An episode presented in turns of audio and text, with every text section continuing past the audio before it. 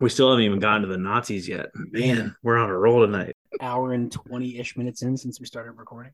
Do you have a timer on the recording? No, no, I'm just looking at the basic time. You're just looking. Okay, I was gonna say I didn't know if you had a, had it on your side because you because you're doing a lot of the recordings now. Let's see if I hit this. So I thought it would be interesting. Man, I kind of want to talk the the about the Maui wildfires, but I don't know. But I don't know if I'm. I, I don't know if I'm. I'm well informed enough to have a justified opinion on it. I, I have the basics that everybody else has because I, I mean we're talking about leadership tonight, right? And we're talking about. It sounds like stupid leadership tonight. Oh, sorry. Before I get on this, fist on the table. There was another C.S. Lewis reference in there that I almost forgot. C.S. Lewis, Tyrants versus Moral Busybodies. But then your Russian propaganda lady, another shameless plug. If anybody listening to this podcast has not read or at least like book on taped the Screwtape letters, do it. I mean, it's one of those. I don't know if it's like, say, one of his lesser known works. I mean, everyone knows him for the Chronicles of Narnia and you know, Mere Christianity, and and I think the Great Divorce might even be pseudo more popular. But what the Screwtape letters is, the whole book, each chapter is a letter from Uncle Screwtape to his nephew Wormwood, and the context for this is that they're demons in hell, and Wormwood is what he calls a junior tempter you know, like entry level. And Screwtape is in some sort of probably like I mean I guess you'd call it like middle management kind of level like some influence kind of knows the game isn't like necessarily an executive kind of deal. And each letter is obviously a response to at least partially a response to a letter back from Wormwood. So they're like writing to each other but you kind of only see the one side and it's more or less Uncle Screwtape giving advice to Wormwood about his soul that he's trying to convert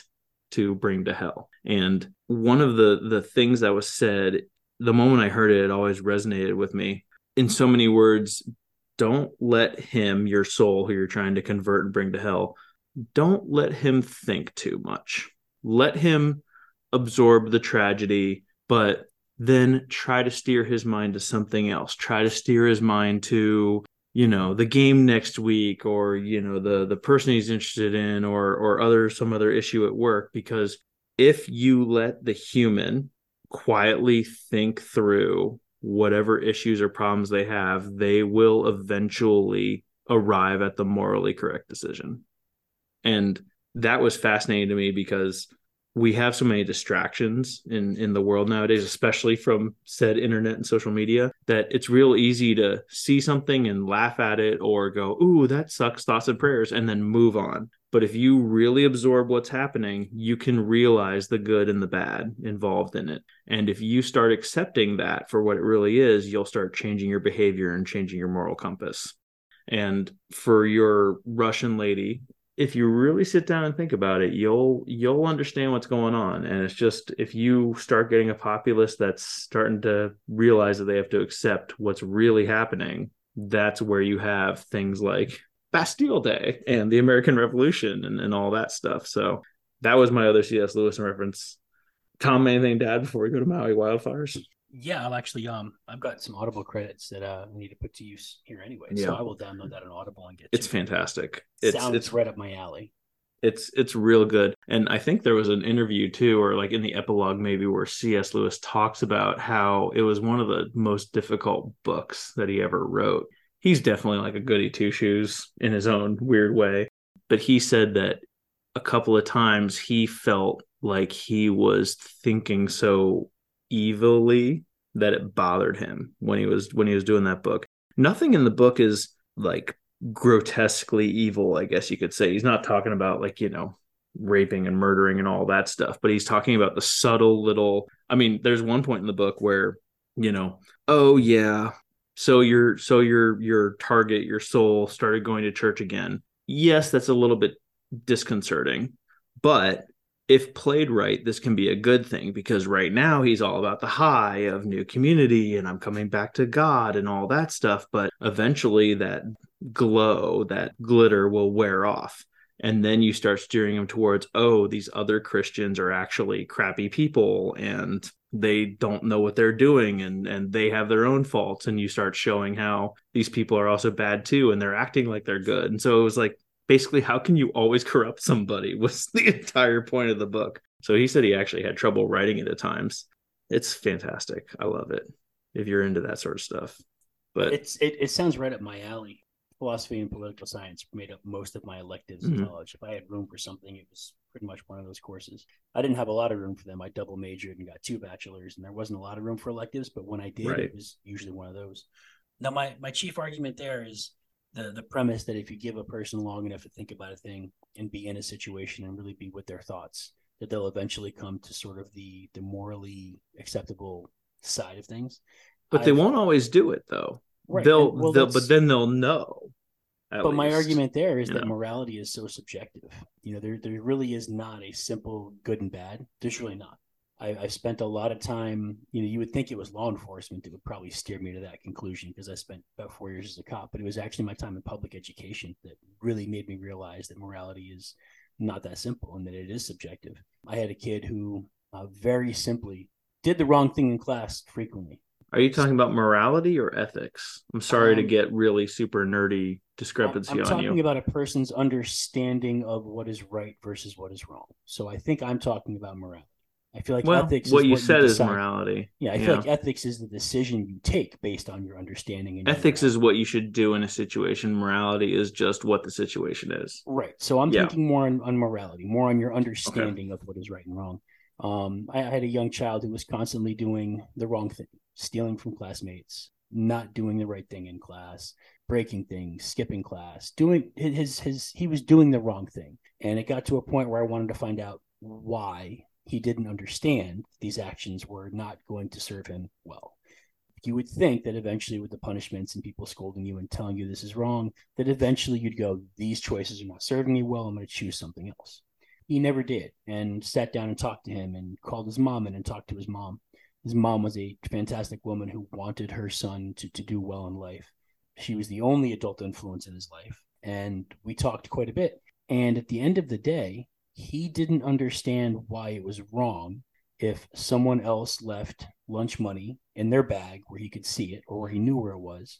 He didn't understand why it was wrong for him to take it because he was hungrier than that student. And that student clearly didn't care about that money enough to protect it. So they probably didn't need it. And therefore, it wasn't wrong when he took it from someone's bag. And, and I thought this was just clever wordplay to evade, you know, guilt and evade trouble. No, he was a utilitarian. He, he yeah, he really believed That's all it. he was. He had a moral system. It was just different from ours. and that's how it is. And the more I started talking to him about that, the more I started talking to other students that weren't prioritizing schoolwork or being in school. I had one student who was a very good athlete who could not play in the basketball team that I was coaching. Um, and I couldn't figure out why. I was like, we'll find transportation home for you. Like, we'll make this work. But it turns out that his mom was a single mom who was working a couple of jobs and he lived in a bad part of town. And if he didn't get home by a certain time in the day, he had to deal with kids that got released from older schools and older kids who were out and about that were gang affiliated. And he had to worry about them shaking him down, harming him, harming his brother. It was a legitimate concern for him that if he wasn't home by a very certain time, there were dangers and threats that, were going to affect him. And that changed not just his understanding of right and wrong, but a lot of other things. There are other factors like that that, that change how you look at the world he didn't look at that as a right and wrong thing. He didn't look at the violence going around him as something that was wrong. That was simply what they had to survive. That was how these other kids and these other people survived. It was what he probably had to look forward to. And he told me, one day I'm going to be one of those kids. I get it. And when I am, I'm going to know the kids are trying to get home before I'm on the streets. And that's how I'm going to trick them. Like he knew that this was happening, but in his mind, that was how they survived. There was no real path to a good education and a good job that allows him to escape sort of the, the street tough life that he sees all around him in this part of town. And he had already given into it because that's what he had been taught. And that these things were not wrong. This was not a wrong action to take. This was acceptable and this was okay because it is how you survive. And that's just a belief he had. So, The internet, Tom. but the internet, yes, but the internet. Sorry, finish up. I just Um, I- it was it was a good. It was no good, no so i just i think plug. morality is a subjective thing if if i'm you know stealing is wrong i get that but if i'm starving and my kids are starving and my wife is starving not only are my ethics going to change and i'm going to be willing to do something i think is wrong but eventually I might take the point of view of of that young student that I had. Um, yeah. and I might be like, you know what, this isn't wrong. That's excess on this guy's part. He doesn't need it. He doesn't want it, and my family does need it. So it's not wrong. And and I might take that, and and it might feel like a less wrong decision. That's that morality is flexible. And I think if you're approaching it from a Christian point of view, it's not. The, the Christianity within its within its structure has very clear cut right and wrong. Like this is right, this is wrong. For the most part, it's very clearly defined and it's very simple. But Christianity is not the oldest belief structure we have on this planet. It's no longer, I don't think, the most common. Um, I believe it's now outnumbered by other religions if you look strictly by Islam or whatever. So I, I think morality yeah. is one of those things that when you say people will eventually find the moral ground of a decision, First of all, you're making a presumption about what that correct moral ground is, which is a little bit pretentious because you're saying that your morals are everyone's moral. So that's one thing. And two, the assumption that everyone will get there. There are people to take a look at someone who simply doesn't have the mental facility, someone who's got severe brain damage, or someone who's got a mental illness and can't fathom right and wrong. They're still going to have a moral structure, things they believe, but it it's possibly not going to be what you want it to be. I mean, I wrote a short story about a president with mental health issues, and it was one of the most fun things I ever. I think that was life. a French king, actually. Uh, well, there was one of those too, or a French prince. I wrote uh, this one during the time of our, our previous glorious leader. Um, oh actually, my the god! Character's name is actually history. The the, uh, the character's name is actually Aiden, but I spelt it A D O N, so it's A Don. Um, mm. just just to be a little bit on the nose there, but he's uh, just a little he's he's literally got mental health issues that have driven him to do terrible things and he's having conversations with his voices in this like four page short story and it's just sort of this very stark contrast of someone with ultimate power who does not have and share who your morality. doesn't even have power over himself essentially is a little concoction you made he yeah. doesn't want it because listening to the voices is what actually gets this guy in the story to the office of POTUS. Like it's listening yeah. to these dark side, the, the, these other voices. Okay, so like current politics, the voices just happen to be outside yeah. of you briefly. Yeah. I'm just going to do what I'm so, told. I'm going to follow my orders. And uh, anybody else want to talk? I ain't going to call you. Yeah, it's similar to that. But yeah, morality I think is subjective. I think in your morality to you is not because you have a clearly defined idea of your. Well, okay, but okay, all right. So Sorry, but you can't apply that to everybody else. That's yes, I can. Personal but that okay, so we went a completely different direction now. Um, yeah, we did. Um, so We've never done I that before. I know, right? Yeah, never. I would say yes, we can. But something you you mentioned though, I, I think you said moral ground. That implies that there are base moral principles that are right, or at least uh, I'll use a shortcut here because it's not really what I think per se there are moral principles that are more right than others. To and, each person yes. Right. Well so your your your example of your your young adult who says i can't play on basketball because by the time i'm done i'll get you know roughed up by the local gangs or they'll eventually like threaten me mm-hmm. with joining up. And and and then he goes on to say i'll eventually become one of them. That's and again presumptuous maybe to say I don't want to be a part of that. Like I don't want to be around that right now, but but then but I'll eventually be. That's almost like giving up. That's almost like saying that's just how it's going to be eventually. That's not really sticking to your morals. If it's important to you right now to not be around that and not be a part of that, then that means you always have a choice down the road. Now, don't get me wrong. There are going to be potentially I'm not saying it, ha- and for most people, it doesn't happen. For some people, there is a time where if you stick to your morals, you're dead. And you can see it with some of the Christian and Muslim executions that happen around the world. I mean, and, and, to talk about the Christian churches, like in, I think it was in one of the African countries, it was just like, oh yeah, they just gunned down like 400 of these these churchgoers because they said, no, sorry, we believe in God. But that happens in other places too. That happens to Muslims. That happens to, you know, I mean, you have the whole Sunnis and Shiites thing going on. Like that happens to people that stick to their morals. When you say that it's okay to steal because I'm supporting my family, yes, it is stealing. And maybe I'm a little bit unique as a philosophizer in this case. But to me, that's not a change of morals. That's not a, that's not destroying any moral ground. There's an order, there's a hierarchy. And taking care of your family is higher than material possessions. and not just of anybody, including yours too. Like if taking your care of your family means leaving your house behind and running into the woods, you do that because that's your your hierarchy.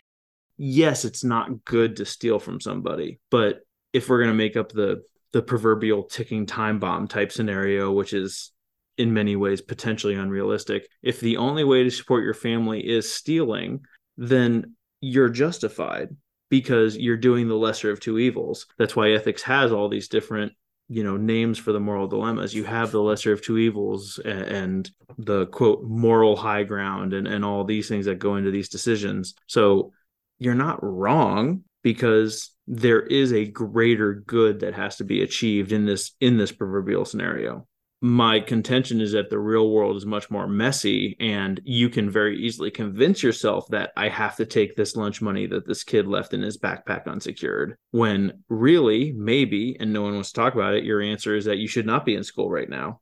You should be asking do you want fries? with that kind of thing to support your family. And that sucks.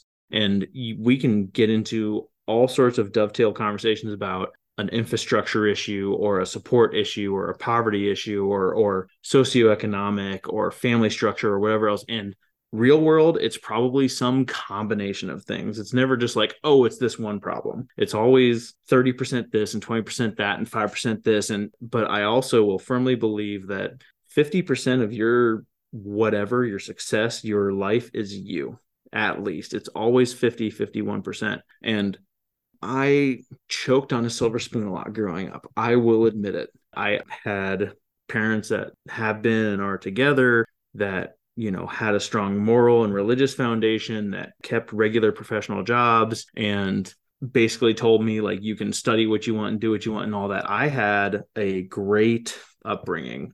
You know when my like biggest freak out up to like the age of 20 was oh my god the cops are here. I got to run out of the house party at college. Otherwise my life will be ruined like that's that's a pretty good life. But just because you have a harder life doesn't mean that it changes what you have to do.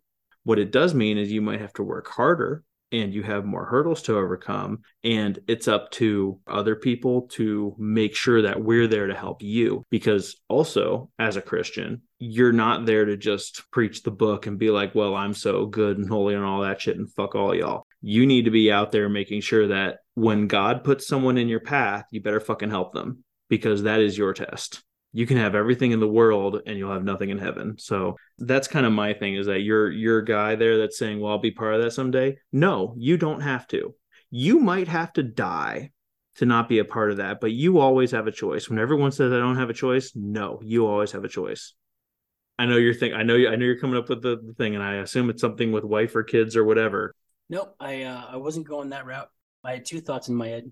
One is that that was well, well articulate and, and well spoken. It was spoken like a really white, really privileged guy, like a really academic person. Yeah, a, a really privileged white guy. I'll lean into it, man. Yeah. I, oh, and I, I, and I, I used to be ashamed of. I used to be ashamed of it, but you know what? It, you shouldn't be ashamed of that. People will tell you brought, you should, but you shouldn't. It's brought other problems. It's not hard problems per se, but it's it's the kind of problems that you see nowadays. Like the same people that are saying ACAB are people like me who have never really had real problems in their life. For you to be able to say, I don't need the cops, that means you've never needed the cops. So you want to talk about privilege? Chicago right yeah. now is regretting their defund the police movement. Mm-hmm. Epic scandal. They, they just, I think they just requested federal assistance. No, my, my other thought, aside from wow, he sounds like a real white guy, was that that's a very easy perspective to have. Um, yes, it is. from from where you do, and I love mm-hmm. that you mm-hmm. leaned into it. Uh, from my perspective, you know, I, I grew up kind of, you know, I, I don't want to say kind of like the kid in my story because it was nothing like what he went through. But I grew up in, with a single mom who had a couple of kids and had to work a lot of hours, and we didn't have the basic money for anything my friends had. The town I grew up in was mostly a very sheltered town with uh, a lot of old money and a lot of wealthy kids. And I was the one kid in, in my entire group of friends that was neither Italian nor wealthy. Um, I was the only kid who couldn't afford to go on the fun field trips when the kids. But I thought you were Gamachino or whatever. No, despite what the announcers at the football games would have to believe, my last name is not Italian. But I grew up in a situation where most of my friends had a lot, and I had very little despite my mom's best efforts. But my mom got married at 16. Uh, my dad was leaving for the military and they were in love and he was going to Greece and she wanted to go with him. So her parents signed off and let her get married at 16 before she even had a high school diploma. She was a world class high school athlete. She would have walked onto any college she wanted to after high school. She still has records that haven't been broken in her whole high school. Uh, for track and field, and, uh, and instead she got married at 16 and took off with my dad and had a couple of kids and came back to the states and by the time I was five, had a divorce. So now she's a very young single mom. Uh, she had me when she was 19. So by the time she's 24, she's got no high school diploma. She's got two kids to take care of. And she's on the East Coast now when she grew up on the West Coast. So for her to kind of raise a couple of kids in that situation, she started off waitressing tables at a restaurant. And I remember her doing that. I remember going with her sometimes early, early in the morning and sitting at the bar and reading Hardy Boys books and the the best thing that happened for us was when Foxwoods Resort Casino opened up in the late 80s. No, not even. It had to be mid 90s because they were willing to give good paying jobs to people to do things that didn't need diplomas. And, and there weren't a lot of or didn't need degrees. And my mom got a good job. Um, she made what was decent money back then enough to raise the kids and pay the pay the rent usually. But she was not a homeowner. We didn't have a house that was ours what continued to happen down the road is we'd fall behind on rent payments because there just wasn't quite enough money.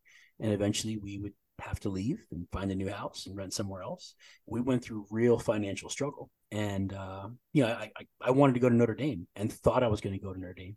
Um, I was one of the smart kids in my class. I, I was, I was one of those kids who was, I was the best chess player in the school. I was reading the hardest books. I was writing things. I was great at math. I was a super people person. I was a chameleon who fit in with a bunch of different groups. I was a very smart kid who probably should have gone straight to college after high school, but we had distractions at home. We had distractions elsewhere. And instead, I didn't want, I, I couldn't afford college. There was just no way we could afford it as a family. And instead of taking all the student loan debts, I went in the army. I got a really, really good, highly technical job. There were only probably 60 or 70 people in the army across the entire army who did what I did a year's worth of technical training later, and then I got to go do my job and rack up some cool bullet points for a resume. Uncle Sam paid for my college degrees. I certainly couldn't have paid for them on my own, but Uncle Sam got me a couple of degrees. He uh, helped me pay for my first condo and then my first house. But we never owned a home. We never had any means to build wealth. We we struggled to pay rent and we struggled to to have things honestly, most of the time, my, my, mom did her damn best. I never left the house without a hot lunch, without a hot breakfast. You know, she would put lunch money in our pocket and, and all that. But I literally made most of my lunch money throughout high school playing crazy eights for money with people or pitch for money with people during like a study hall. We would play 10 cents a card and five cents a card, and I would rack up money and, and use that on lunch in middle school because we we could afford to buy me like a book or two a month is what I remember growing up. We'd go to a bookstore like once a month or sometimes twice a month and I'd get to buy a Hardy Boys book. You know, the library was my best friend for a long time, but I would love like the new Hardy Boys book came. You out, would get a Hardy Boys book too. I like love the Hardy Boys totally books. Fits. I loved them. But you know, when book fairs came around, we didn't have money for me to buy books at book fairs. You know, the, the class takes the whole trip to go walk the book fair, and everyone comes back with like three or four books. Some people come back with the stupid erasers and the pens and pencils and the stuff they're going to lose. And I, my mom would, she would give us the money for it if, if we told her about it. But I knew we didn't have it because I'd come home later in the week and hear a voicemail from the landlord saying, you need to pay the rent. What are you doing? I'm going to have you kicked out. And so, how am I going to ask my mom for money for a book fair or money for a school field trip or something if I'm hearing those messages on the voicemail on the answering machine when I come home? So I had to have other ways to find money, and I gave things up. I I would often, when I was in middle school, I would take the two dollars a day that I got to go buy hot lunch, and that was all it was back then. And I would save it for a week, and I would take that to the book fair, and I would just go hungry during lunch. Because back in middle school, I wasn't playing cards for money, I wasn't hustling people, I wasn't doing those things, and I would save my lunch money so I could buy a Hardy Boys book it's really i'm very fortunate to be where i am the army was a great opportunity for me and because i, I had a smoking score in the asvab and i happened to be a very smart kid i got very lucky and i didn't have to take some job that didn't translate into poor professional choices down the road. My professional background is wide and varied not because i couldn't just get some job and do it for 20 years but because i didn't know what i wanted to do yet. And so for me it was army and then college and then law enforcement and then public education and then a hiring and personnel manager for a startup company in Providence I, I did it all. Like I was all over the place. And Eventually, working, you know, running my own business, my own digital marketing agency, and leaning on my copywriting skills and and my editing skills, and then the marketing skills I picked up working in a marketing agency for a while. Like eventually, I got there, and and now, God bless, I can't even talk about what I do now, half of it's classified.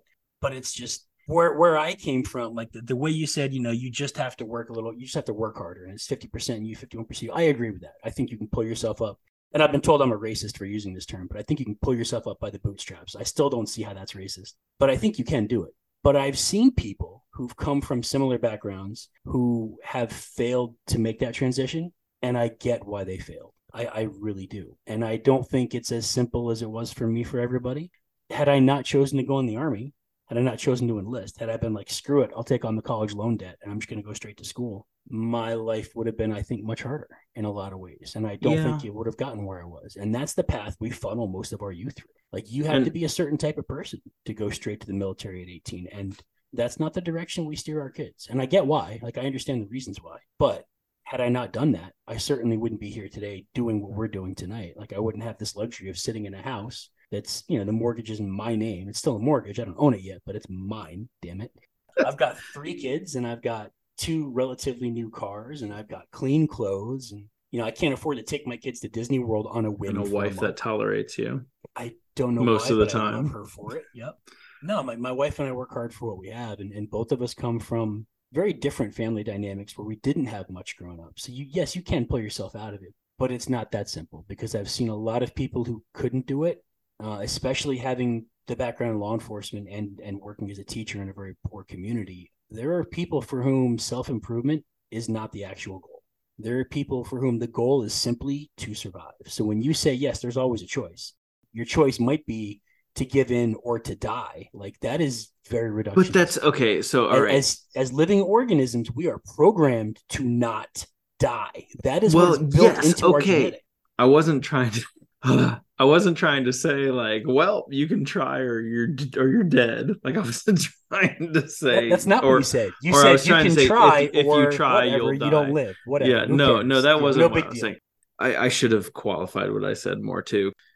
I'll, I think, very safely go out on a limb and say no one can really truly understand or comprehend the ramifications of every choice they make, even with hindsight personally, if I got even half of the things that I wanted when I wanted them, I would not be here today. I would not be half as happy as I am right now. I am in a fantastic place because most of the time I did not get what I wanted. And I was not saying you had to settle for the BMW instead of the Benz. Is that is that no, no, I got a Subaru baby. It's an Ascent. It's got 19 cup holders, which I is perfect for Ascent. me. That's because what I have. I love that. You have an Ascent? Oh my god! It's it's like the minivan for dads. It's like did we just become best friends? Minivans. There's so much room for did. activities.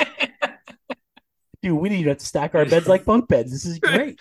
There's blood everywhere.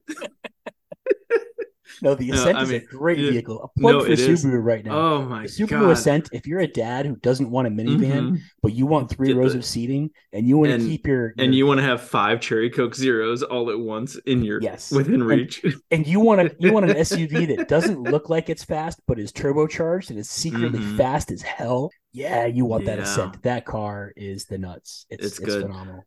Yeah, this the ascent. I I actually when I was working at Chase Bank, uh, one of my buddies was super into cars. I'm not into cars. I'm a terrible male because I can do a good PBR, you know, NBR, NPR voice, PBR voice, and it's a very different voice. is it though? Is it? Oh, I think it is. I mean, PBR voice is just NPR, but with the Wisconsin accent, like, oh, welcome to NPR. You got to slur it a little more, so, but I think you're onto something there. That's a real niche audience. Um, but to qualify what I was saying about the super serial topic, I wasn't saying that like you always have a choice and you know just make the right choice. God damn it. There's there are so many factors that go into it, and especially being a father as a as a philosophizer student in college, I was a firm believer of uh, so so Meno's paradox. Since we're gonna you know go the the nerd route here since we're not talking about the wildfires in Maui. Meno's paradox is Socrates sort of challenges to a battle of wits. Mino, who's I can't remember exactly, he's not exactly like a royal guard, but he's like a, a high-ranking military member who who's read some books and thinks he's going to challenge the the local smart man from the dregs, Socrates, to to a battle of wits. And the debate, more or less, because Plato wrote it and he was Socrates's, you know, protege, that he he paints it like Socrates won. But the debate is basically: Do humans have innate knowledge that gets unlocked, or are you a blank slate? And the the analogy they use is the farm boy who doesn't have any real schooling but when you find out he's working in the fields and all that stuff he has a very complex understanding of geometry and crop planning and organization and all that stuff. And like this is the kind of stuff that usually comes from a high intellect high research kind of individual but it's you know your lowly crappy farm boy who doesn't know anything about any book anywhere. And so the debate is does he know that because he's getting real world experience or does he know that because every human has some sort of level of geometric knowledge and it's just the experiences unlock it? And growing up i was of the opinion that we all had some sort of innate knowledge. Like we all actually understand physics we just have to see it a couple of times and then we like get it. And then i had kids and i think we're all dumb shits the moment we're born because my first daughter she had to experience gravity i think 300 times before she was like maybe i shouldn't do that. And maybe that's just an expression of my daughter. I have no idea. Um but I, I i think it's it's the opposite now. So but alternatively it, it's sort of i've, I've always kind of had the viewpoint of you always have a choice even if it's not a good one kind of thing and, and, and i don't want to trivialize it because i i did just blatantly admit that i i had a very um comparatively easy upbringing by a lot of people's standards, which again, it brings different challenges, if you will, but not the kind of challenges of, am I going to eat today? And, and, so, to be fair, I haven't ever really had that choice in life. But Tom, you're kind of, to me, you're, you're proof of my theory of that if you do make good choices, if you do try hard, you will make it. And then there are systems in other countries and other places in the world and other times in history where you would never make it because those are the other issues. And we're at a time slash place where we're not a caste system. We're not a untouchables versus touchables kind of thing where where you really can just buy your merits or by the color of your money, come up and, and do what you do. And that being said, for some people it's exceedingly difficult. And even that sort of trivializes it. You have to make choices that feel impossible. I guess the original point I, I really wanted to start out with was nobody should have to make that decision. Really. You should not be anywhere under the age of 25 and ever have to make that decision for yourself. In your real ideal world, in your real utopia, kids should be kids and get to do what they do and explore what they want and try what they try and yeah, you don't know what you're going to do, but that's fine. By the time you've hit 30, 35, you have some experience and you go try something out, and that's what you do. And most of the world doesn't even have the luxury of being able to pull yourself up by your bootstraps because of who you were born to. And my college buddy, he decided that he didn't want to try to make a power play for his country that's to me that that shows more flaws in that system. So while i've had i would say a, an easier path through some of my decisions the point is that you can do it and it is going to suck and you are allowed to be a little bit indignant because you never get anywhere on your own really. You have a mentor parents siblings friends even if you are quote a trailblazer there's an infrastructure or financial backing or something that helped you get to where you were. I mean, even like a Lewis and Clark type, where, you know, they're literally going through the proverbial wilderness. They had guides, Sacagawea, they had financial backing and the people backing them were just looking for another feather in their cap. They weren't even looking for like anything truly noble. They were just like, "Hey, everybody, come see how good I look," kind of thing. And you never get to where you are on your own. You always have help. And I'm not even talking about any sort of like celestial or heavenly or spiritual or whatever kind of help, whatever you believe in. So that's also another reason why I think you can do it. For some of us, it's going to be really freaking hard. And to use the Christian line, we all have our crosses to bear. Financially, you might be fine, but you might have some horrendous, horrible, moral, ethical, social crosses to bear. And, and you never really know what someone's going through. I, I don't want to put anyone's business out there, particularly my wife, but her parents came here without knowing a lick of English. Wow. Yeah. And they they've learned a lot. They're really great people. They're really hardworking, like salt of the earth. You know, you want something done, they they will literally throw you out of the way to go do it themselves, kind of thing. And so when I say that you can do it, you really can. And we all have our crosses to bear but you'll never get more than you can handle. So that's really what i was saying was it's going to suck a lot probably but you can do it. And you're going to be put in a position where if you just really truly try hard you will get somewhere and you will make you will make something for yourself it's when you decide that there's no hope then it's a self-fulfilling prophecy because there's no beauty in success without free will that's that's the quote of the night. I like it. Should I say it in my NPR voice? I think you probably no, no. I think it was good in your normal voice, that your natural voice. That was all, all Doug. no, no, I, I agree, and and I think again, I, I think most of the time you can pull yourself up despite the situation, but I also think that you know I, I can't look at what I've done and use that as just because I did it, everybody can. That's one of the big lessons I've learned. You know, especially working with um with a client slash really good friend of mine over the last few years. He's he's kind of forced me to take a look at some things differently and see things differently because of some of the things he's been involved in. And one of the things I've learned is is to stop looking at things and saying, "Hey, I did this, so you can too," because that's not always necessarily true. It's not always the same thing. Yeah, that was that's something I didn't want to believe, but I have come to believe it, and I, I again, you know, go back to someone who who's born with a, a significant physical or mental impairment they may not be able to achieve some things. They may not be able to improve their life beyond a certain point. For some people, that is unfortunately going to be the reality. And you know, and there are obviously other more more subjective ones, but but I didn't disagree with your point that listen, it's on you. Like you're 50 or 51 percent able to make things better and get where you want to go. The part that I was actually disagreeing with was your um, you know, you always have a choice. Um, it may be to die, but that's your choice. Like David Parker Ray said wake up in his living room and and you've got a choice. You can be you got, raped you by my tell... german shepherd or you can be raped by my pomeranian.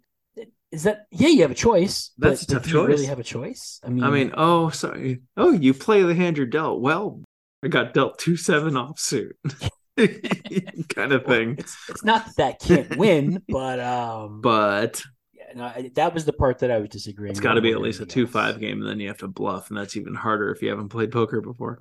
Yeah. Um, so this is why Marx, the real Marx, not like fake nouveau Marxism. Um, this is why the real Karl Marx said religion is the opium of the people, because with each passing day, I I really hope there's a heaven and a hell, and your at least pseudo Judeo Christian God. I, well, qualifying. Part of me really hopes there isn't because I'm not confident that I'm like any sort of deserving for eternal salvation.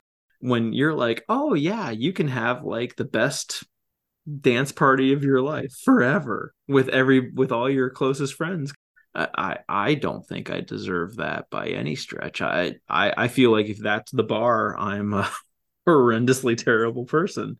But I mean, we know. Uh, uh, uh, let me let me back up. Sorry, I'm sorry. I'm I'm I'm segmented here. If you're taking the pure religious Judeo-Christian kind of Christian viewpoint, we know that there are people who are not going to succeed morally, ethically, whatever else. Um, in the experimental case is Judas. Jesus says it would be better if he had never been born. And you sit there and say, well, how can God let that happen? Well, because Judas made his own choices. And uh, speaking of Notre Dame, the guy that basically said, yeah, that's actually philosophically possible is Alvin Plantinga. He wrote The Free Will Defense. And up until he wrote that, philosophers generally couldn't reconcile free will and all loving God and existence of evil altogether. and he more or less convinced every philosopher on the planet to be like, okay, it's logically allowed to coexist. Which, if you know anything about the field of philosophy, to get most philosophers to agree on something is like mind numbingly successful because the the whole point of being a philosopher is to not agree on shit just to start with a different premise so for your people that maybe really have the toughest lot in life i hope you get eternal salvation because you deserve it because you go through the toughest run here and and there's lots of um in in catholicism they call them mystics you know, or or doctors of the church is some of the the phrases you'll hear. And, and it's where the beatitudes come from, like blessed are the meek, they'll inherit the earth, you know, blessed are the poor in spirit, all that. The idea behind that is your experience on earth is connected to your time in the afterlife. So if you suffer a lot on earth, you're essentially doing some of your time to get into heaven. And God knows that. And God knows what you're going to do. So even though it's still up to you, if you have a shitty life, you're probably actually on the fast track to a pretty good spot in heaven if you continue to keep your angle in place. So, again, going back to it, if all that's true, literally, hallelujah. If it's not true, then yeah, opium of the people. And then you arrive at Pascal's wager.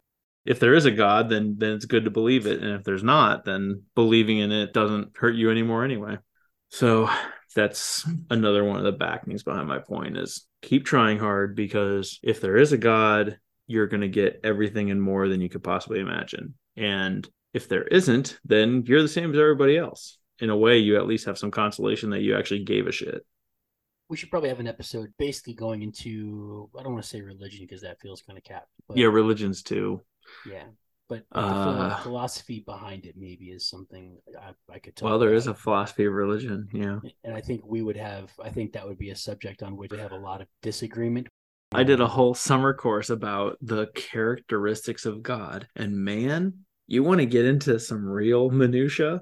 I read a 35 page essay about what it means to be omnipotent. And the guy who was I was meeting with every week or two around this, he was one of the editors of the book that I was reading from. And he goes, Yeah, that essay was originally 52 pages, but we had him cut it down. That is the first uh, thing I do with anything that I edit that's not a letter to the government. First thing you do is cut 20% of the copy. 20% yeah. gets cut. It was amazing. Story, bottom line. It was so good though. I, you know, I mean, they it, there was even an essay about is God perpetual or eternal, which is inside of time or outside of time, but still living forever. And it was just like, I can't believe I'm reading like 25 pages about this thing. I didn't even realize there was that much to talk about, but it's amazing. It's so good. I have to go back and read it. That's fun stuff. All I like stuff it. like that. I love yeah. philosophy though. Yeah, people who don't like philosophy, they're tuning out. Actually, they probably already tuned out.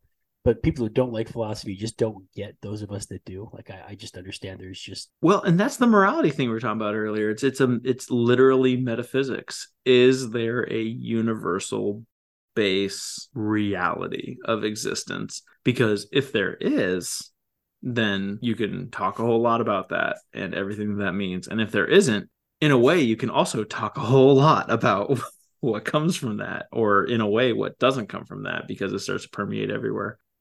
But yeah, are we going to talk about the Maui wildfires, or is there something? Oh, we didn't even get to the Nazis yet, Tom. We you didn't. know, it's another Cook's law that says the longer a conversation goes on, the more likely you are to talk about the Nazis. Interesting. I've never heard that. Yeah, I mean, well, you know, you just find some guy named Cook and just have him say something for you real quick, and then it becomes true. And and if he won't do it, you find the other guy named Murphy, and you just do that. And then there's a Murphy's law because there's like 18 Murphy's laws. Did so. I tell you, did I tell you about the tattoo I almost got to to skirt around Murphy's law? Did I ever tell you that story? I must have mentioned it. Yeah, yeah, it, it was a shrine to Murphy, so that Murphy right Murphy yeah. leave me the the frick alone yeah, we can take this part out and, and yeah. And well, but because there was no no keep it in because it's organic. Well, because the his for appraiser and realtor, there's another. I think it's another Murphy's law, and it's the one that says if you're uh maybe it's not Murphy's Law. I think it's one of like the fair housing exceptions where it's like, yes, you can be a racist if your property is like less than four units and you live in one of them or something. or like a second, you know, like you're allowed to only market to women because you're a woman and you're afraid of having like dude, you know, sketchy dudes around or something. And then you have the other layer of like for for us here for licensed Ohioans, it's like, well, there is this federal law where you're allowed to advertise to certain demographics if you meet X, Y, and Z, but Ohio is more restrictive and doesn't recognize that. So just kidding. If you're in Ohio, you actually still can't do that and we'll still like fine you. Um, wow. yeah, I, I think that's another Murphy's law. So that's usually what I think about. I'm all I'm all messed up. My time at Chase, when you hear ATM, it, it's it's one of two things: it's automated teller machine or ass to mouth. That's pretty polarizing. Um, Edit that out. It's well, it's literally it's literally polarizing. It's either of, end, baby. Speaking of ATMs, yeah, I guess so. speaking of ATMs, did you ever hear the story about Dan Saunders, the Australian who made himself a millionaire at the ATM with the glitch? Did you ever hear that story?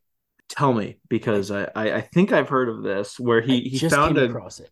Really? Yeah, he came across this glitch like completely by accident where he, he found a time frame where the certain banks ATMs were disconnected from their network so that they could update things and then software yep. would have had to, to reboot. Yeah. And so between like midnight and 2 a.m. or 1 and 3 a.m., something like that, the same time he was getting done with his bartending shift. The way it worked was he would put in his card and I guess his credit his ATM card was linked to his bank accounts and his credit account. Like it was all the same. And he would try to transfer money from his credit into his savings or checking. And it would tell him transaction canceled, didn't work. He was like minus $2,000 in his account. So there's no money to transfer from. And he thought it would let him overdraw it further. So he goes ahead and tries it. And it says transaction canceled. And it spits his card out. He's like, well, that was a weird message. You didn't give him any details. So he puts it in and tries again. And once again, it doesn't seem to work, but it spits out the money. And so he tries it with 400 and it works for 400. And he tries it for 800 and it works for 800. And he tries it for a thousand. And he ends up going home that night with like $2,000 in his wallet when he was negative 2000 in his bank account to start the night, right? he wakes up the next morning thinking it was all some crazy dream, right. but he's got $2,000 in his in his pocket. so he goes online, looks up his account, and none of the transactions have gone through. And he's like, right. Well, well, that's weird. So he goes back to work and he tries it again like two nights later, and it works again. And he gets like mm-hmm. two thousand dollars again. And he uses it to buy beer for his friends and checks his transactions. And like two days later, he sees it finally hit his account. Like it was the, the first round of those hit his account. And he realizes, oh, it's it's taking like four days for this to hit my account. I've got this like four or five day grace period, and it gives yeah, me the so money. Do ten thousand dollars and then close your account. He starts going into six figures. What he learns is if he takes like five or six thousand dollars, he's got four or five days before it hits him. So mm-hmm. one of two things happens: he goes gambling and either wins the money back and then makes the deposit, you know, has has the cash and he's good and doesn't need it, or he just goes back to the ATM on the third day and pulls twice as much and so now, you know, he's negative 20. He's doing endless bankroll. He's, he's doing, doing, literal endless, endless bankroll. bankroll, gambling yes. the way, and, and he the gets way in, it was meant to be done. He gets into it where he's literally moving. He finds ways where he can transfer from one account to itself. And like the same thing. Yeah. He finds all these loopholes that happen between like midnight and 3 a.m and he mm-hmm. winds up going to the big this big casino in Melbourne and he gets this this view of the strip and he's in this penthouse and he's moving six figures at a time.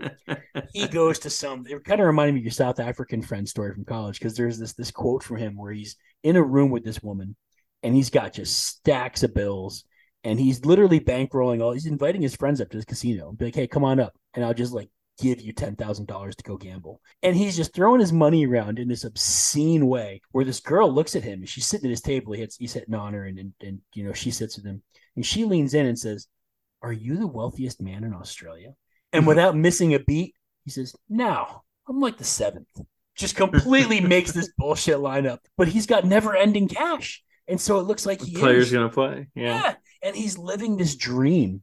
And and literally he's he's pulled over a million dollars. I mean, he, he's made himself a millionaire. He doesn't have much of it, but he's got stacks of cash and he can always mm-hmm. just double the amount and transfer it without a problem. Yeah, and finally, he has this moment where he feels bad. He's like, I have to come clean. Eventually, he's going to catch up to me. They're going to raid me. He's having nightmares about like the, the Australian feds kicking in his door and dragging. I was going to say they were not that nice during COVID. So right. yeah, so so he's having nightmares, and finally he calls the bank and he's like, Hey, listen, this is what, oh, oh, the best part. Before he calls the bank to confess, tells his friends that he's been spoiling. Hey, I'm going to stop this. I'm going to turn it off. I'm, I'm going to turn myself in. if, if you want to come get a last handful of cash, let me know what you want, and I'll give you one more batch of cash before I'm done. And is giving his Mhm. friends like fifty thousand dollars, eighty thousand, like here you go, just taking it and giving it to them, and then calls the bank and is like, yeah, um, J.K. Laws. yeah, this is what I'm doing. I apologize. And the banker on the other line is like, uh, he, he, he goes off on it. Yeah, okay, dude. Yeah, he's no, no, no. He he checks. He sees that there's some weird spikes, and he's like, uh, Mr. Saunders, this is now a police matter. Congratulations, you you've completely fucked yourself. Like the police are coming for you. We're handing this over to them. I, there, there- there's not another word I had to say to you, and just hangs up on him. So now the guy really terrified. He's like, "Well, shit, the cops are coming." The guy wouldn't let me resolve it with him. Okay, I might as well just keep pulling cash until the cops get here, right? Yeah. Goes on for like a year.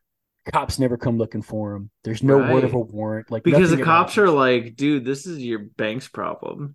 Well, no, no, it's definitely wire fraud. That is a hundred percent Well, I mean- and wire fraud. Well, but it's not though. It's not.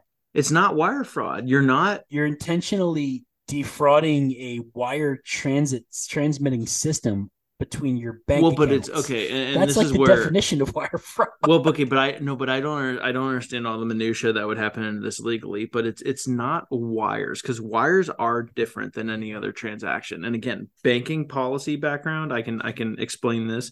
There's different regulations, at least in the U.S. There's regulation CC, which is why you get a hundred or two hundred dollars available of that check you deposit every month. There's like Reg Z, which is I think the something about the the the electronic transfers and all that stuff. So wires are their own separate thing even from ATM and other types of online transfers, they are different because wires have to go through, you know, an office of foreign office of foreign assets control screening and 27 other screenings and, and all that stuff, even just to get to somewhere else in the US. So him sitting at an ATM, it, it's just the bank's system letting him do something he shouldn't do. So the only victim here is your bank which is not really uh, you're not going to get a lot of public support as a victim when you're the bank and you're you're updating your systems that night when you have complete control over what your systems actually do the reason he was getting away with it uh or at least i shouldn't say getting away with it but the reason he was updating every four to five days was probably because the updates were coming from when they would come and restock the machine. Someone would actually come up and, and open up the machine and say okay there's X amount of cash in here, and that would reconcile what the system was actually doing, and it would eventually read who did what, and it would get uploaded later. But it's the same as like a claim, you know, when you file something and they're like they give you the instant credit, but then what people don't realize is that when you file a claim on like say an ATM transaction, some poor schmuck physically goes out there, opens the machine, and says, "Okay, are they actually telling the truth?" And if they're not telling the truth, they take it back out of your account and maybe overdraw you. But if they are telling the truth, then you don't know because your original credit's just there. So you've already been made whole like five days earlier. So what was really happening was it was self-correcting from the guys like reconciling every every couple of weeks. And and what really happened was the bank should have had some sort of alert saying, Hey, these like one to three ATMs keep getting like belligerently like effed up every every three nights. What's going on here? And no one did that. So if you're the police, you got bigger fish to fry, man. Like if the bank is not willing to like close a literal like million dollar loophole in their systems, why are you going to go after some schmuck who's just like found it? And he's Man, not I wish like that was the case here. I wish that was true. But the You truth know? to the story as to why they didn't get him is even better. It's so much better. So so to make a, a really long story relatively short, um, a year like a year goes by and they don't come for him. He goes on like Dateline, the equivalent of Dateline. It might have actually been Dateline. He goes on like this nationally televised TV broadcast to tell his story, and he tells everything. It's like 1.6 million dollars later. He tells his whole story to a live interview on a huge nationally televised program, and is like, "Yeah, police haven't come for me. Like, I, I don't know why they won't come for me. I, I tried, I tried talking to the bank. Dateline goes ahead and records it, gives a statement a couple of days later that, you know, such and such wanted to come do a, a show with them. They heard his request. They don't know where he is. They never spoke with him. Um, They Mm. recommended when he tried to talk that he turn himself into the police and he refused. Like they come up with this really wild story, right? yeah, because goes- they're probably government propaganda. To your point, he, goes, I don't part one." understand. I don't understand why that is. Like, what's going on? It turns out the bank never called the police. The bank didn't Ah. want to be embarrassed and let the public know about this. oh loophole. gee, So they never right. So they never actually called the police. There was never a warrant out for his arrest until he went to do this interview. And Dateline called the cops and shared the story with the police, who then took out warrants on him. He turns himself in, does one year, I think, for fraud and theft. I mean, clearly the bank didn't have their shit together though, so No. that's why they didn't call the police. They couldn't figure out their ass from a hole in the ground. So he winds up doing a year for fraud and theft and is now like writing books and his life story is being turned into a movie and he's doing public appearances. Like it's it's a fantastic story. I I just I, love the story. I just came across it like I mean- a week ago and it's it's, it's fantastic. Younger me would have been like, "Oh, what a dickhole! Like he found a loophole and he's not like he's just taking advantage." And older me now is like, you know what? That's a bank problem, bro. Like if you if you find it, that's not your problem in a way. I, I mean, I actually agree with you. I'm actually with Sure. you on this one. you you i mean I, I feel like there is maybe some sort of duty to be like hey guys just so you know the atm did this so i'm just trying to inform you but three days later if you're sitting at the atm again and you're like you know what did they fix this yet So what you're saying is that what you're saying is that your moral position on this is flexible. no it's not flexible but you're uh, morally speaking you're not the bank you don't have decision making power you, but you are, are stealing money that does not belong to you from someone else. you are obligated to inform of a potential discrepancy. Did you sign an agreement with the bank that said you will not try to game the ATM systems? I mean, there, I'm sure there's something that they could try to, you know, especially in the US, where you could try to twist and say something to the effect of like, you won't deliberately overdraw your account and blah, blah, blah, blah, blah. But there are at least a fair amount of judges in the US that would say, shortcut, actions speak louder than words if your ATM lets you overdraw your account, I mean, what what's the customer supposed to think? I mean, you have you have Overdrawing an account is very different from what happened Mm. intentionally realized Well, what he was doing. but that's but that's my point. Like he he knew he was taking out money he didn't have, but the bank didn't. And the bank does have some liability for their own. How do I explain this cleanly? It's kind of hard to explain.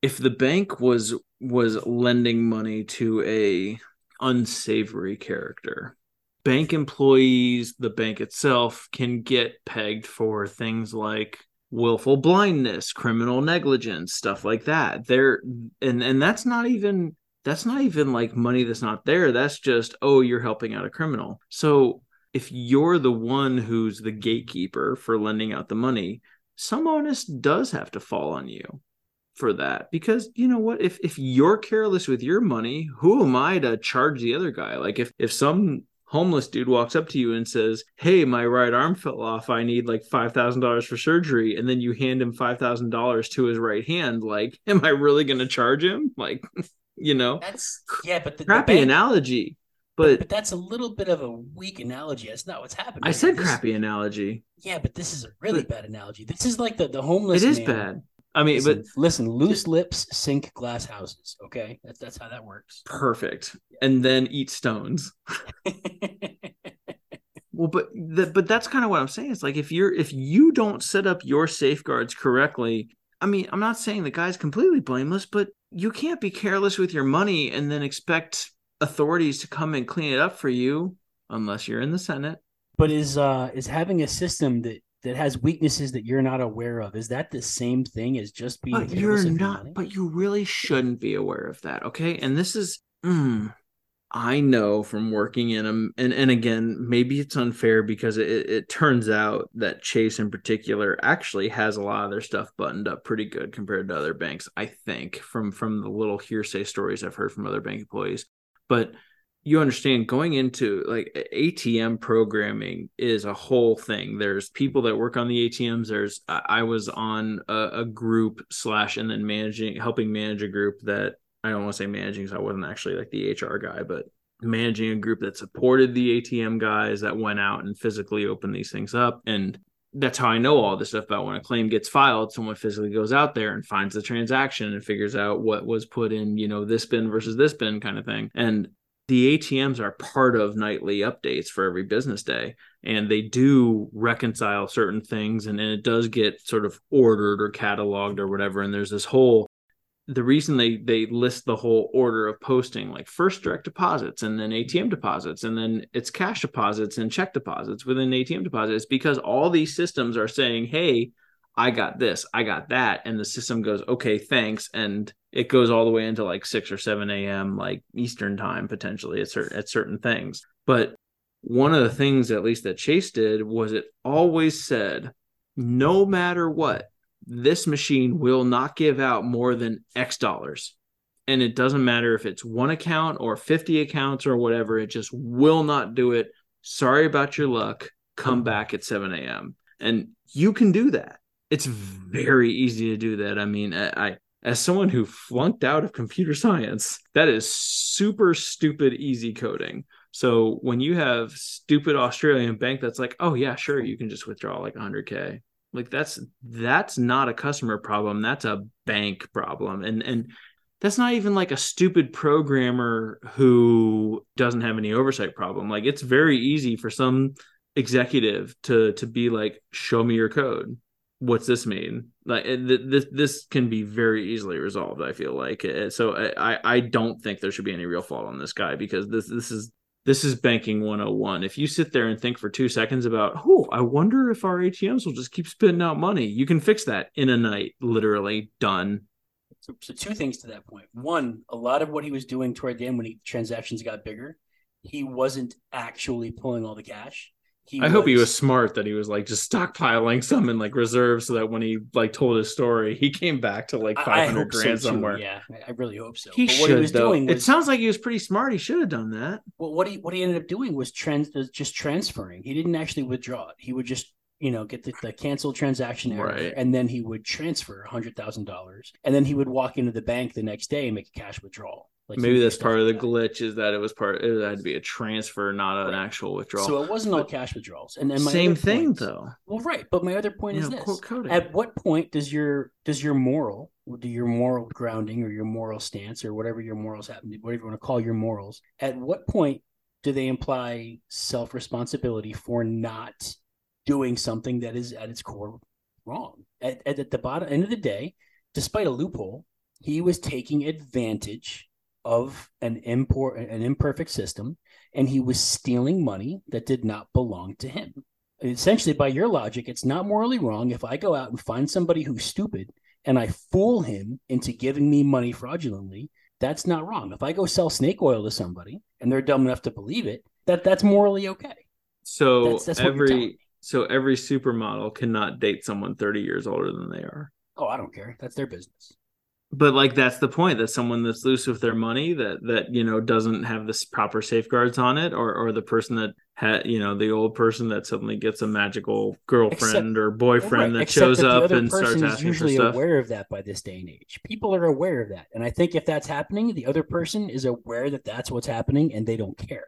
But that's, that's the difference. exactly think that's my point is that like the grandmother with dementia where some like 60 year old dude shows up and is just like hey baby what's going on? kind of thing. Like that's where you're kind of unsavory but kind of. Super by, unsavory. by definition the bank is aware. Their employees clearly may not be but when you're a bank you're a corporation or an llc or whatever other non-individual entity so, by definition, you are your own legal person that does not die, does not get dementia, does not get anything else. So, even though you're not a literal thinking human being, you are a quote aware self-functioning entity and, and right. but they know, were never aware of the discrepancy in the bank account because by the time the system caught up, he had done it again and fixed it. So the numbers always looked. But then he correct. called and said what's going on, and then they yes. still didn't call. So now at that, at that point, point like, yes. Even if I mean, and again, maybe this is just me taking my own justice. Maybe why I would have been a, in some ways, a bad cop. Maybe, but if I had gotten this case with the bank reporting it right after his phone call to me, and I shouldn't say cop, I should say judge. I would say okay, you need to return whatever that was overdrawn kind of thing. But when any representative of the bank hears your story and it doesn't go further than that, eh, that's a you problem, buddy. You've given prop you've been given proper notice, so you're asking to be taken advantage of. Now, now I, I can make up a case where some executive or other banker in the branch knows about this guy's fraud and says, listen, thanks for reporting it to me. I won't say shit if I get 10%. Now you just have two people to fire, but it's still the bank's problem, it's still the bank's loss because because now your your bank representative is acting on behalf of the company, which is not, you know, an unwilling participant in a way legally. So sure. it's kind of like the spirit of the law versus letter of the law. There's things that are right and wrong, whoa, whoa, whoa, and then there's things that are illegal. You told but, me that morality was not subjective, though. There's no letter of the law and spirit of the law of morality. Okay, well, so you know is, what? So is taking money that doesn't belong to you morally good or morally bad? I didn't say that God wouldn't judge you. I just said I just said that you shouldn't go to jail for it. Oh, and, and, and, I agree. Once once you get to the point where the bank says, "Yeah, okay, I'm not reporting this," well, then I don't think you're legally culpable beyond. And you know point. what? Again, God never gives you more than you, you can handle, right? So if God says, "Hey, you know what? I'll give you a hundred k, and you only have to give back fifty because reasons," I don't I think mean, that's God giving you that. But if you need it and you're actually trying your your darndest, it you'll get help. Because I, I mean, and so I mean, uh, I I do kind of have this wonder with this guy if like he was in a weird place and was just like, "Here's your help," and his part was reporting and then trying to make sure that his conscience was clear. And and once he does that, what more can you do in a way? I mean, if if if something's sitting if you're good at something, never do it for free. Like if you know an ATM glitch and you've told them about the, the ATM glitch and then you've broadcasted nationally about the ATM glitch and it's still there, you know, I, cry me a river, man. Like if you're the bank, just fucking go out of business or give this guy all your money at this point. I don't care. Sure, but what about the million he took before that? before well, he came clean with his conscience. Like it, I, I, am a very much a, a leap in the net will appear kind of person. That's very me. That's that's very much my thing. And I do believe that there have been uh, some greater power has helped provide. Fine, okay. Need it. Mm-hmm. However, this guy did not need a million dollars. Then then cop out answer to go get a hotel room in the most luxurious penthouse and the most richy rich casino in all of Australia. It was probably spend six figures a day. It was probably needed away. for his character development. No, Tom. I don't think it was. I don't okay. think it was. Lazy, I think this is our super privileged ass. white guy here taking up for cop another. Uh... You talk about yourself. I'm going to talk about me. um, lazy cop out answer is I'm glad I'm not God. Yes when I was younger, I, I I knew whether someone should be in hell or not, and now it's just like literally thank God I'm not making that choice because if I had to make that decision when I was younger, I would not be in heaven. I wouldn't. I've done too much shit, including swindling my wife into marrying me. Yep.